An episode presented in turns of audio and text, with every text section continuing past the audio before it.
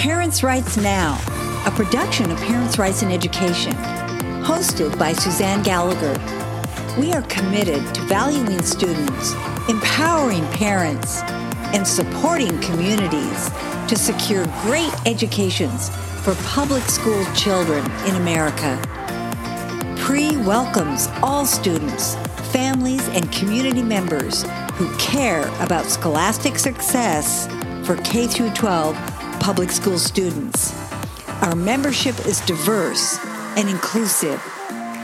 Visit our website, parentsrightsined.org, and like us on Facebook. Our chapters include Arizona, Alaska, Colorado, Idaho, Illinois, Montana, Ohio, Oregon, Texas, Washington, and Wisconsin. Join us by filling out the form on our website titled Join Us. You will find information regarding issues and information about local and state chapters.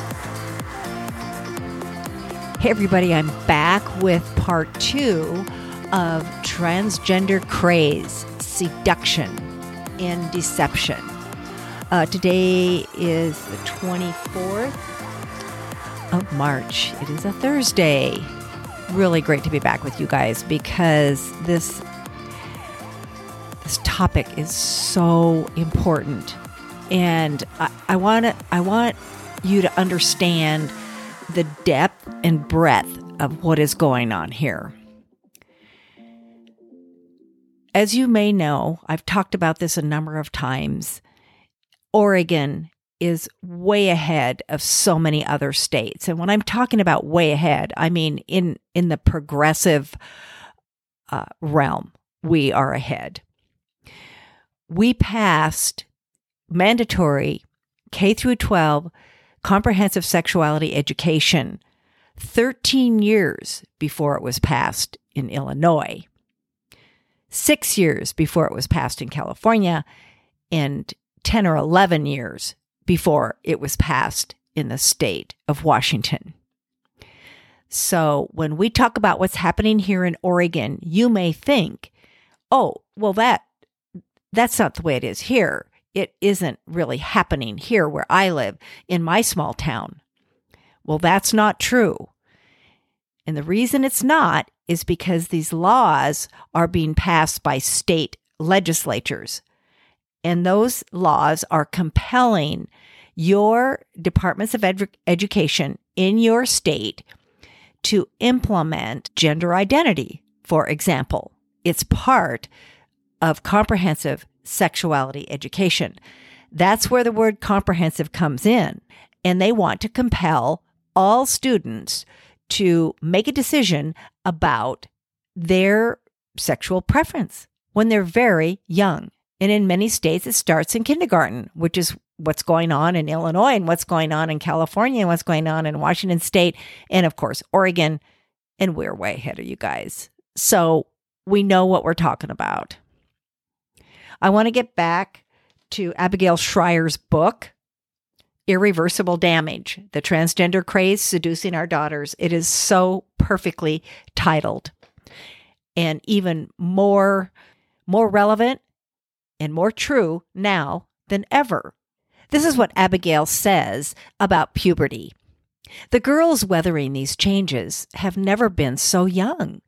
The average age of menarche, or a woman's first period, among American girls is now 12, according to the Scientific American, down from the age 14 100 years ago.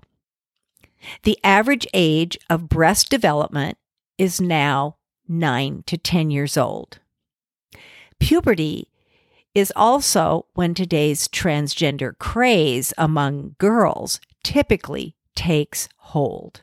So, if they are beginning to have breast development at 9 or 10, we're talking about fourth grade. Continuing on, girls feel alienated from a body pummeling them from the inside. The stress brought on by puberty is age old. What is new is today's adolescents' relative inability to bear it, and the constant presence of a parent alternative. And then there is the mise en scène of our quick fix era, marked by the conviction that no one should ever endure any manner of discomfort. Ritalin for inattention, opioids for pain, Xanax for nerves, Lexapro for the blues, and testosterone for female puberty. Okay, so I said earlier that we know laws passed by states requiring comprehensive sexuality education to be taught every year beginning in kindergarten are the driving force behind gender identity. For example, in Tigard Tualatin School District, I just received survey results from teachers who are anticipating teaching K through 5 comprehensive health. So they asked some questions. When should we ask students their pronouns? This is their answer. Gender identity and expression is introduced at the third grade level. However, we also recognize the intersectionality of the health curriculum and our district equity, social emotional learning, and other bodies of work that push us toward inclusivity in every classroom. There is not a specific time that we recommend asking students their pronouns, and we encourage you to work with your building teams to establish this in ways that align with your current building culture. If a student asks to be identified by pronouns other than those which align with their sex assigned at birth, they're actually using that terminology, assigned, we must honor that request. Survey results also talk about what we should do when a student asks us to call them by a preferred name and or who identifies as a different gender than their sex assigned at birth. Uh, using a pronoun such as he, she, them, etc., may not match sex assigned at birth. Student Services has given the following guidance: colon civil rights guidance referred to on the Oregon.gov website. This helpful document indicates that we must honor what a student requests to be identified as without parent permission. If we do not honor their identity and request within a classroom and school, we may face a civil rights discrimination claim and lawsuit. The expectation is that we honor the student's request at all times as we continue to sponsor safe, supportive, and inclusive school environment for all students. Next question. What happens if a parent disagrees with a student's transgender status? Schools are in a challenging position when a parent disagrees with a student's decision relating to their gender identity. The school must respect the right of the parents to raise their child, but must also protect the student at school and prevent discrimination and bullying. In TTSD, we honor the student's request and continue to work with the student to feel comfortable talking to their family health, including mental health, and safety of the student is a higher priority than staff informing the family about anything related to gender identity against the child's wishes. Let's get back to Shrier's book. When she claims adolescent girls are targeted, she backs it up with research. I want to highlight a portion of chapter two of her book titled The Puzzle. In 2016, Lisa Littman, OBGYN turned public health researcher and mother of two, was scrolling through social media when she noticed a statistical peculiarity. Several adolescents, most of them girls, from her small town in Rhode Island had come out as transgender, all from within the same friend group. Quote, with the first two announcements, I thought, wow, well, that's great, Dr. Littman said, a light New Jersey accent tweaking her vowels. Then came announcements three, four, five, and six. Dr. Littman knew almost nothing about gender dysphoria. Her research interests had been confined to reproductive health, abortion stigma, and contraception but she knew enough to recognize that the numbers were much higher than extant prevalence data would have predicted. quote, I studied epidemiology, and when you see the numbers that greatly exceed your expectations, it's worth it to look at what might be causing it. Maybe it's a difference of how you're counting. It could be a lot of things, but you know those were high numbers, unquote. In fact, they turned out to be unprecedented. In America and across the Western world, adolescents were reporting a sudden spike in gender dysphoria, the medical condition associated with social designation, quote, transgender, unquote. Between 2016 and 2017, the number of gender surgeries for natal females in the United States quadrupled, with biological women suddenly accounting for, as we have seen, 70% of all gender surgeries. In 2018, the, UK reported a 4,400% rise over the previous decade in teenage girls seeking gender treatments, unquote. In Canada, Sweden, Finland, and the UK, clinicians and gender therapists began reporting a sudden and dramatic shift in the demographics of those presenting with gender dysphoria from predominantly preschool age boys to predominantly adolescent girls. Dr. Littman began preparing a study of her own gathering data from parents of trans identifying adolescents who had had no childhood history of gender dysphoria. The lack of childhood history was critical, as we have seen traditional gender dysphoria typically begins in early childhood. That was true, especially for a small number of natal girls who presented with it. Dr. Littman wanted to know whether what she was seeing was a new variant on an old affliction or something else entirely.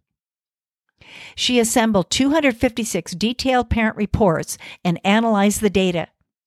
Her results astonished her.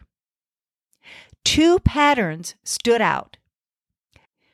First, the clear majority, 65%, of the adolescent girls who had discovered transgender identity in adolescence out of the blue had done so after a period of prolonged social media immersion. Second, the prevalence of transgender identification within some girls' friend groups was more than 70 times the expected rate. Why? Dr. Littman knew that a spike in transgender identification among adolescent girls might be explained by one of several causes. Increased societal acceptance of LGBTQ members might have allowed teenagers who would have been reluctant to come out in earlier eras to do so today. For example, but this did not explain why transgender identification was sharply clustered in friend groups. Perhaps people with gender dysphoria naturally gravitated toward one another? Then again, the rates were so high, the age of onset had increased from preschool aged to adolescence, and the sex ratio had flipped the atypical nature of this dysphoria occurring in adolescence with no childhood history of it nudged Dr. Littman toward a hypothesis everyone else had overlooked. Pure contagion. Littman gave this atypical expression of gender dysphoria a name. She called it rapid onset gender dysphoria or ROGD. At this point, you're asking, so what can we do about this? Especially if you're a parent and your child is in, for example, a Tigard Tualatin school, where she or he will be encouraged to use different pronouns in grade school without parent knowledge or consent. Child and Parental Rights Campaign principal Vernadette Broyles, who is an attorney, the lead attorney with that organization, and we know her well. She is featured in a presentation on our website. I will put that link in the show notes. On March 23rd, 2022, she put out an email declaring success without even having to file a lawsuit. Listen to this. When the Clapp family called Child and Parental Rights Campaign, we thought we were in for a huge fight in federal court. After all, they live just outside the city of New York, where gender ideology is radically supported. Their daughter was being socially transitioned to a male identity by her public school over her parents' objections. This, in spite of the fact that her therapist and a residential treatment center had insisted that it would be harmful to the young girl's mental health. In preparation for a federal lawsuit, we sent a letter to school officials demanding that they honor the parents' wishes and the medical opinion of the professionals who were working with the Clapp's daughter. In order to strengthen their position, we helped the parents retain a renowned psychiatrist to begin working with their daughter, and she too submitted her medical opinion that it was in the child's best interest to not endorse their daughter's desire to be treated as if she were a boy by school officials. To the parents' great relief, the school officials caved and agreed to follow the parents' directions and the medical opinions of the medical professionals. This happened in New York State. You might wonder what fuels our resolve to fight this irrational ideology. It is emails like the one we received from Mr. and Mrs. Clapp after we helped them protect their daughter. Quote, we can never adequately express the depth of our gratitude for your tireless work in restoring our parental rights to protect our daughter at school. Nor can we ever adequately repay you for your grit, dedication, expertise, and manpower. To have a legal team of your caliber paying such scrupulous attention to our small case and without nearly the monetary compensation you deserve is astounding. We are still pinching ourselves that this went our way without going to court, and in New York State, no less. This is a testament to your collective efforts, know how, persistence, and passion for this cause. We will be able to sleep at night knowing that with your help, we've done everything in our power to safeguard our daughter from harmful people and practices. We are so proud to partner with Child and Parental Rights Campaign. Contact them. They are featured on our partners page on our website. This is Parents' Rights Now. Please check your show notes for links pertinent to this podcast. Oh, and one last thing. It would be so, so great if you could help us out financially as well. You know, we have ongoing expenses every month and we're growing, growing like crazy. And uh, we do give assistance to all of our chapters. They can uh, ask people in their various states to contribute. So you might want to consider that if there is a chapter in your state. Uh, you can indicate that you prefer for the money to go directly to the state. And PRE keeps 20% of that, and 80% goes to the chapters to help them with their expenses for printing, etc. A lot of them are putting on events. And we encourage them to do that. And so this helps them to grow and to take action. And um, anyway, just go to the donate page on our website, parentsrightsined.org. Thanks much.